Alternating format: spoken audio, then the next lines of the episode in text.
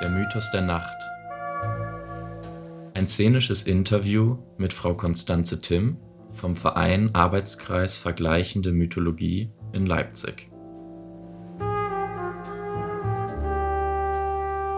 Wenn es Nacht wird in der Großstadt, nein, da wird es nicht dunkel, da gehen die Lichter an und die Wolken leuchten bunt und grell. Musik ertönt und der Bass durchdringt die Stille. Man spürt ihn und fühlt sich lebendig, ergriffen, real. Wo bleibt da das Geheimnisvolle, das Fantastische, das Stille, Andächtige oder gar das Mystische, Angstvolle der Nacht? Diesem Mythos der Nacht soll heute im Gespräch mit Frau Timm nachgegangen werden.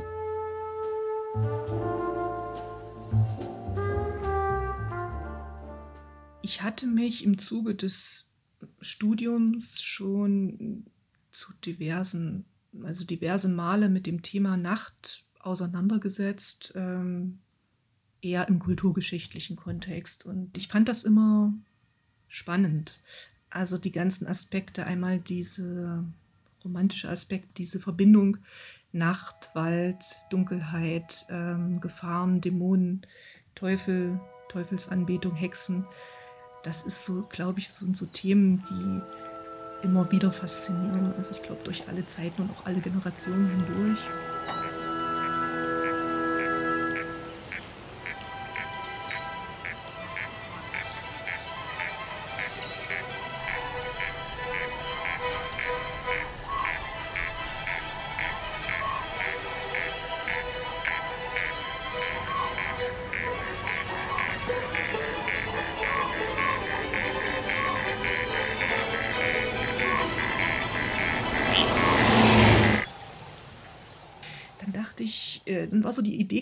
Mit dem kleinen mythologischen Alphabet und dann habe ich gedacht, das ist so ein naheliegendes Thema. Ich finde das spannend. Äh, ich finde diese ganzen Aspekte, was Nacht eigentlich bedeutet, spannend.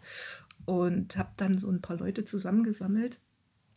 Da sind jetzt Physiker dabei gewesen, eine Religionswissenschaftlerin, ähm, ein Journalist und Übersetzer und äh, eine Ethnologin und ich habe die gefragt, hey, könnt ihr euch vorstellen, äh, was bedeutet für euch Nacht, auch in eurem Bereich? Könnt ihr euch vor vorstellen, dazu was zu schreiben? Und die waren auch sehr begeistert vom Thema und äh, da war dann die, nahm die Idee dann immer mehr Konturen an und ähm, ja, das hat sehr schön in diese Reihe kleines mythologisches Alphabet gepasst.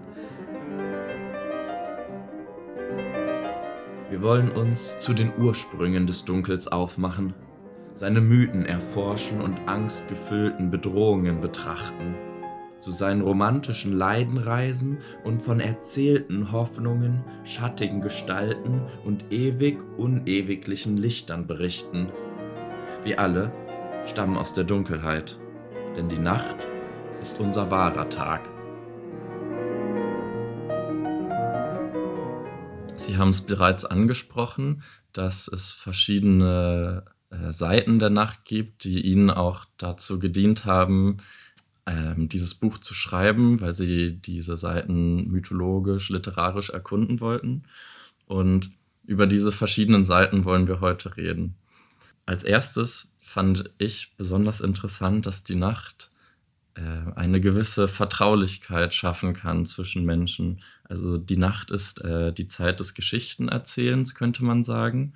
Wenn wir an Tausend und eine Nacht denken, dann sogar ähm, ja die Nacht, die nie endet, die Geschichte, die immer weitergeht. Glauben Sie, dass die Nacht uns vielleicht empfänglicher macht für, für Emotionen? Gibt es da was Bestimmtes, was in der Nacht drin liegt? Ja, das glaube ich schon. Also ich glaube, dass wir in der Nacht mehr wir selbst sein können, einfach als wir das vielleicht am Tage können dürfen, auch eingebettet in unser jeweiliges soziales Umfeld, ähm, dass man dann einfach auf Arbeit auch irgendwie eine gewisse Fassade wahren muss. Und ähm, am Abend ist es, man ist entspannter, man ist irgendwie gelöster, man kann mehr reflektieren, glaube ich auch, und einfach ähm, mir geht es immer so, dass ich dann sehr, dass mir die besten Ideen immer kommen, wenn es dunkel wird. Und ich dann, das ist so ein, so ein, so ein inspirativer Prozess. Ich kann das gar nicht beschreiben. Also dunkel, Nacht und auch, ich sag mal, Naturphänomene, so dieses ganze Potpourri, das macht was mit einem. Das ist, äh, kann auch sehr, sehr kreativ und beflügelnd wirken. Zugleich löst die Nacht als dunkle, lichtlose Zeit aber auch Angst aus und gibt uns ein Gefühl des Unwohlseins. Also man muss natürlich davon ausgehen, wir sehen das natürlich die Nacht, ich sag mal, mit unseren heutigen Augen. Und da ist Nacht, glaube ich, nicht dasselbe, wie es Nacht vor vielleicht 200 Jahren gewesen ist. Da gibt es schon große Unterschiede, weil äh, kennen wir denn heute noch die Nacht? Also eine wirkliche Nachtnacht. Also da muss man, glaube ich, schon aus der Stadt rausfahren, weil ähm, hier ist so viel künstliches Licht, dass man einfach das Gefühl hat, da gibt es überhaupt noch eine Nacht. Also wir sind da überall, wo wir hinkommen. Es ist irgendwo eine Straßenlaterne, es ist irgendwo ein Haus beleuchtet. Ähm, die Elektrifizierung hat im Prinzip den, diesen Charakter der Nacht sehr stark verändert. Ähm, es gibt so bestimmte, glaube ich, Aspekte, die gleich sind. Also wie zum Beispiel Furcht, wenn man äh, in der Nacht auf einer Reise gewesen ist und man hat nicht geschlafen, weil man vielleicht äh, ja äh, da eine Schlacht anstand oder beziehungsweise man war vielleicht ein Kurier und ist dann ähm, so durch hat den Auftrag zu erfüllen und äh, dann und ist zum Beispiel durch einen dunklen Wald geritten, dann glaube ich schon, dass das genau dieselbe Furcht ausgelöst hat wie heutzutage, wenn man vielleicht ähm, eine Nachtwanderung mit einer Gruppe oder sowas macht.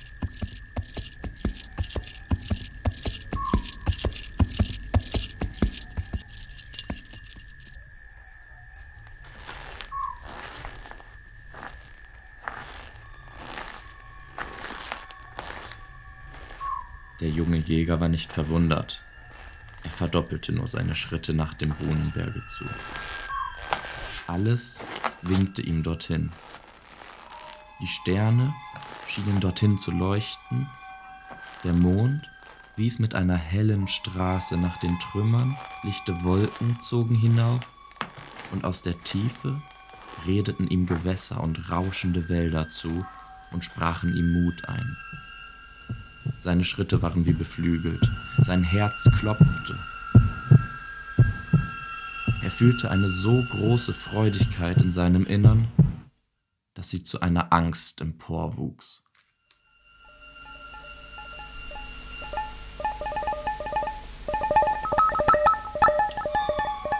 Könnten Sie mir vielleicht ein Beispiel geben für einen Mythos der Nacht? Wenn man so in den Nachtmythen schaut, ähm, zum Beispiel in die griechische Mythologie. Da gibt es Nox, die Nacht, ähm, die eine Tochter des Chaos ist. Das heißt, ähm, man findet das sehr viel in Mythologien, dass die Nacht immer mit dem Anfang, wo noch gar nichts war, ist immer irgendwie Nacht und äh, Chaos und dann wird das Licht geboren.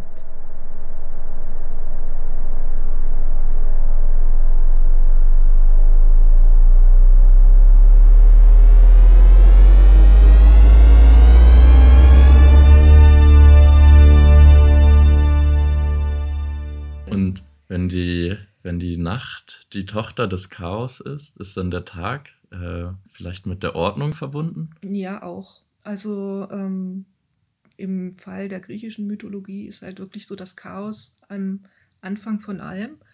Und ähm, ja, die, die Nacht ähm, gebiert dort auch den Tag. Also das heißt im Prinzip, ähm, wenn, man, wenn man das interpretieren möchte mit, mit mit Unordnung, also die Nacht mit Unordnung, was ich nicht unbedingt so sehen würde, dann kann man natürlich dieses äh, Tag als Ordnungsprinzip die beiden gegeneinander stellen.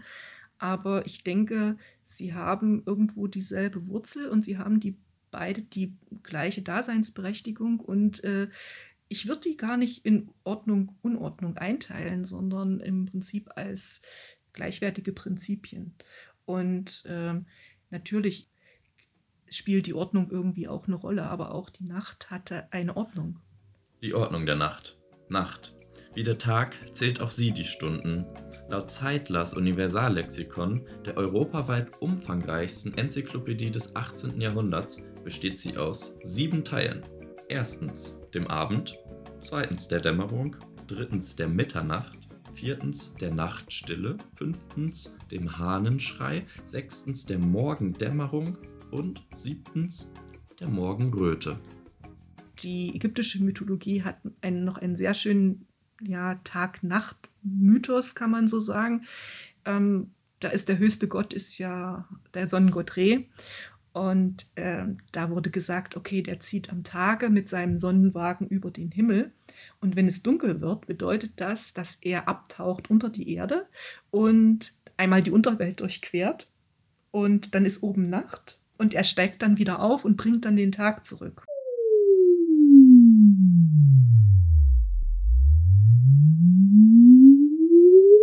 Auch in der Epoche der literarischen Romantik kommt die Nacht immer wieder als Motiv vor.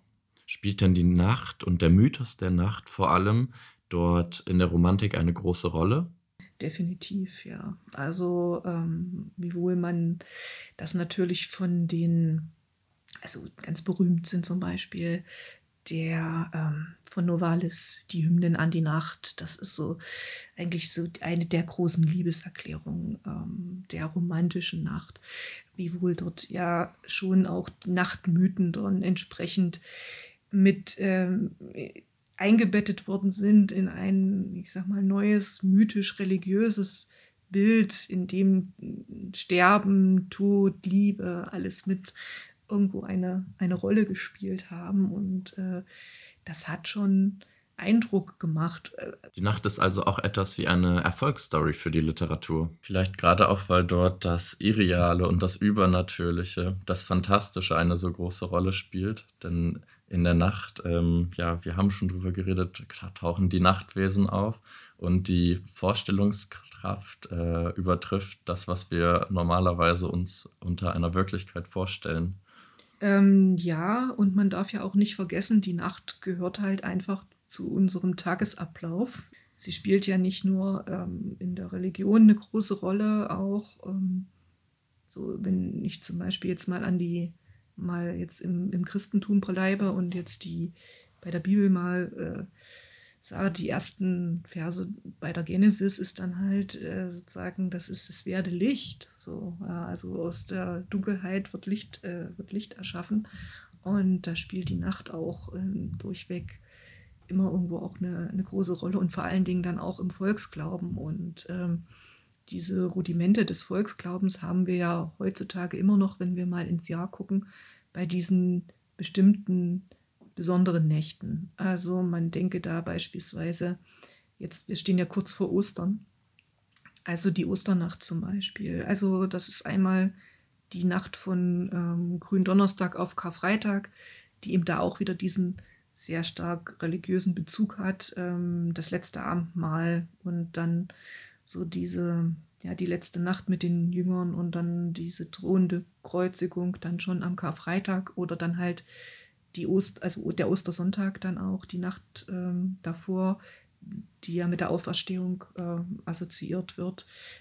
Das wäre so das eine, so mehr im christlichen Kontext. Und ähm, dann die Walpurgisnacht zum Beispiel, die ist ja auch nicht mehr so fern und äh, wo dann einfach ähm, diese Aspekte dann eher das Gegenteil im des, des, Teufels, der Hexen im Vordergrund steht, dass man dann eben gesagt hat, okay, die sammeln sich jetzt alle auf dem Blocksberg, haben dort so ihre doch recht derben Rituale und äh, fliegen dann auf ihren Besen äh, und huldigen dort dem, huldigen dem Teufel. Das sind dann äh, Aspekte des Volksglaubens, die sich dann auch mit dort reinmischen. Und diese Nächte galten als besonders gefährlich, oder?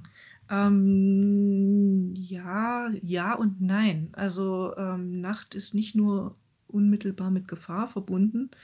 Ähm, es kann auch, ähm, man sagt bestimmten Nächten äh, im Jahr auch nach, dass sie zum Beispiel fürs Wahrsagen sehr geeignet sind, um dort einen Blick in die Zukunft ähm, zu erfahren, ob äh, eher Glück ins Haus steht oder eher Unglück. Ähm, aber wiewohl es schon so ist, dass dieser Furchtaspekt äh, schon eine etwas, ich sag mal so prominentere Rolle spielt. Also das sieht man dann Ein gutes Beispiel sind die rauen Nächte. Das sind diese zwölf Nächte ähm, zwischen, zwischen den Jahren, ähm, wo dann auch sehr viel geräuchert worden ist. Zum Beispiel, man wollte Reinheit also ins Haus bringen, um auch die bösen also Geister zu vertreiben, weil Nacht ist nun mal nicht nur Dämonen, sondern auch vor allen Dingen Geisterzeit. Und ähm, man hat das aber auch äh, dort mit Ritualen verbunden, wie zum Beispiel dieses silvesterliche Bleigießen, das ja eher auch so eine Zukunftsschau ist. Das ist dann auch an solchen Nächten, in solchen Nächten praktiziert worden und erfreut sich ja immer noch zu großer Beliebtheit. Also das sind so ähm, Rudimente, dass im Prinzip Nacht also nicht nur mit dunklen Aspekten im Prinzip in, in Verbindung stehen, sondern auch durchaus ja, wie gesagt, so ein bisschen dieses, so ein bisschen aufgelöst ist, dieses, ähm, was ist jetzt real, was ist irreal auch. Diese Rudimente von Volksmythen, ähm, die, diese Mythen, die früher als Erklärungsmodelle galten, wurden die komplett heute abgelöst durch wissenschaftliche Erklärungen. Es gibt in diesem in dem Buch auch einen Beitrag über, die, über das physikalische Verständnis der Nacht, ähm, durch das wir uns jetzt erklären können, was äh, Sterne sind, warum es Tag und Nacht wird. Wurden dadurch alle Mythen abgelöst, die es einmal zur Nacht gab? Das glaube ich nicht. Also ich denke, mm, schon auf der einen Seite hat es natürlich wissenschaftlich seine Daseinsberechtigung, ähm, dass man bestimmen kann, okay, äh, wie ist die Helligkeit vielleicht von dem und dem Stern oder wie klassifizieren wir das ein. Aber ähm, ich denke nicht, dass an der Faszination Nacht selbst an sich ähm, da ein großer Verlust wäre, weil letztendlich ist die Nacht für uns alle ja immer noch was Subjektives. Und man kann das beschreiben, so viel man möchte. Das ist, das ist wunderbar und ich lese auch sehr, sehr gern solche Abhandlung oder ich, über wissenschaftliche äh, Erkenntnisse zu den, wie gesagt, zu Sternenhaufen oder äh, zum Mond und zu, zu, den einzelnen Mondkratern. Ich finde das ein tolles Thema, aber ähm, das ist so das eine. Aber das andere, was ich dann dabei empfinde, wenn ich jetzt ähm, in der Nacht mir den Mond jetzt angucke oder ähm, was das mit mir macht, wenn ich dann wirklich so eine einsame Straße im Dunkeln langlaufe und da ist vielleicht wirklich nicht viel Licht das ist nochmal eine ganz andere Schiene. Also ich glaube, das ist wirklich so objektiv, subjektiv. Ähm, das muss man vielleicht, das fließt vielleicht irgendwo ineinander, aber irgendwo muss man es auch irgendwo trennen. Könnte man sagen, dass dieses, diese subjektive Sichtweise vielleicht das ist, was man als mythischen äh, Kern bezeichnen könnte, der dabei zurückbleibt? Das sind vielleicht Glaubensüberzeugungen, die man in sich trägt? Naja, Mythen sind ja Geschichten, mit denen man sich ähm, versucht hat, die Welt zu erklären. Ähm, wer waren wir, wer sind wir, ähm, wo gehen wir hin? Und ähm, mit denen man natürlich auch versucht hat zu erklären, eben, ähm, worum gibt es sowas wie Mond, was hat das für einen Bezug? Ähm, und man das natürlich damals noch nicht wissenschaftlich irgendwie ermessen konnte. Und das ist so ein, sind Erklärungsmodelle, ähm, für Erklärungsmodelle hat man dann halt auch Geschichten ähm, sich erzählt, ähm, welche das äh, Gott XY steht halt äh, dafür und ähm, dann passiert das und das und das ist alles eingewoben. Also es sind so Erklärungsmodelle ähm, für die Welt und ähm, deswegen glaube ich, dass diese Geschichten auch so eine äh, lange Halbwertszeit haben und immer haben werden. Also ähm, obwohl, obwohl sie sich auch natürlich verändern können. Aber das ändert so nichts an der Faszination dran. Und ich gehe mal davon aus, dass auch ähm, die Mythen der Nacht auch bei künftigen Geschichten immer irgendwo untergeschriebene Rolle spielen. Natürlich erzählen wir jetzt die Mythen nicht mehr vielleicht so wie vor 2000 Jahren. Und äh, wir betten das anders ein, wir transformieren das Ganze in unseren eigenen Kontext. Äh, wir nehmen unsere Welt mit und erzählen diese Geschichten irgendwo auf unsere eigene Art und Weise neu.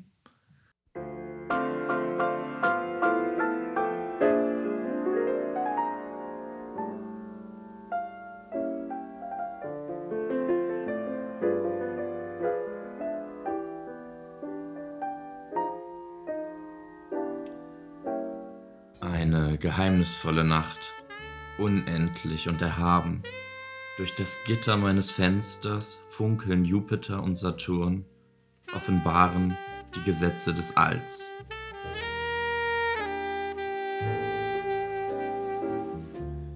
Eine glückliche Nacht, tröstlich und gut. Die Rätsel schweigen, die Fragen sind verstummt. Ich möchte geigen und nie mehr enden.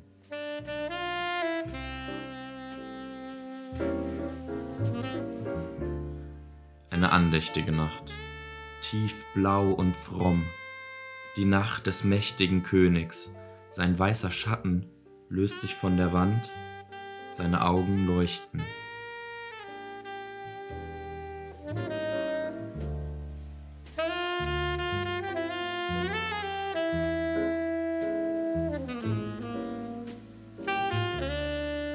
Sie haben für Ihren ähm, Artikel in dem Buch ein Zitat von Wolfgang Hilbig, dem aus der DDR stammenden Schriftsteller, ja. ähm, genutzt. Das heißt, nun fällt die Nacht, die Zeit, die dauernd endet.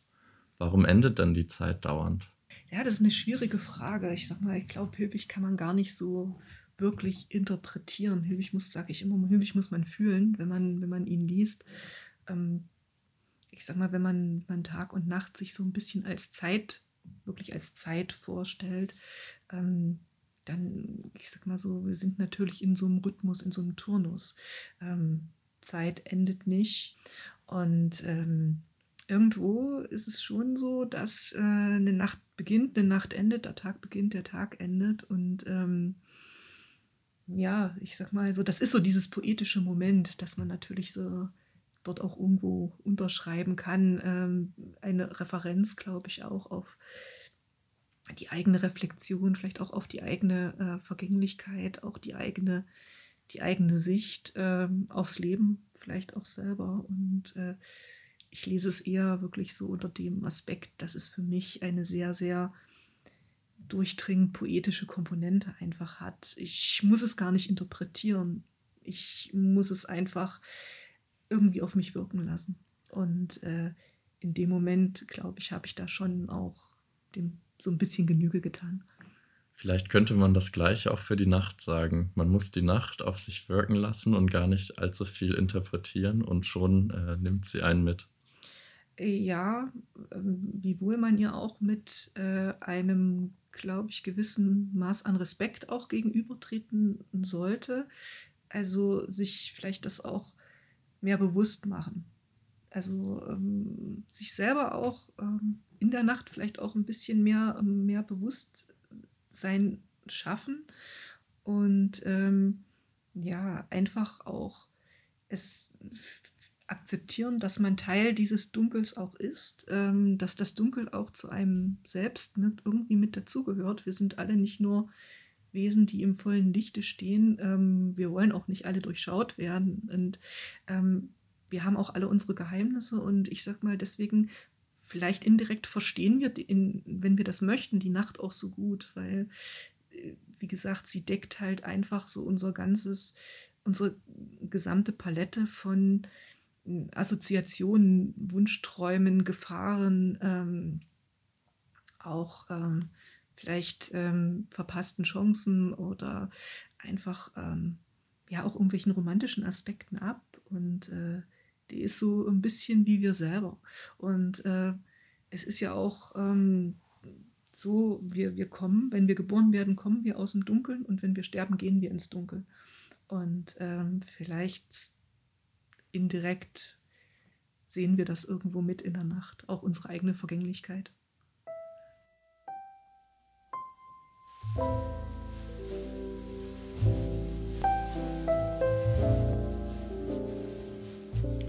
Online und im Buchhandel erhältlich ist das Buch Nacht aus der Reihe Kleines mythologisches Alphabet, herausgegeben von Konstanze Timm, erschienen bei der Edition Hamuda.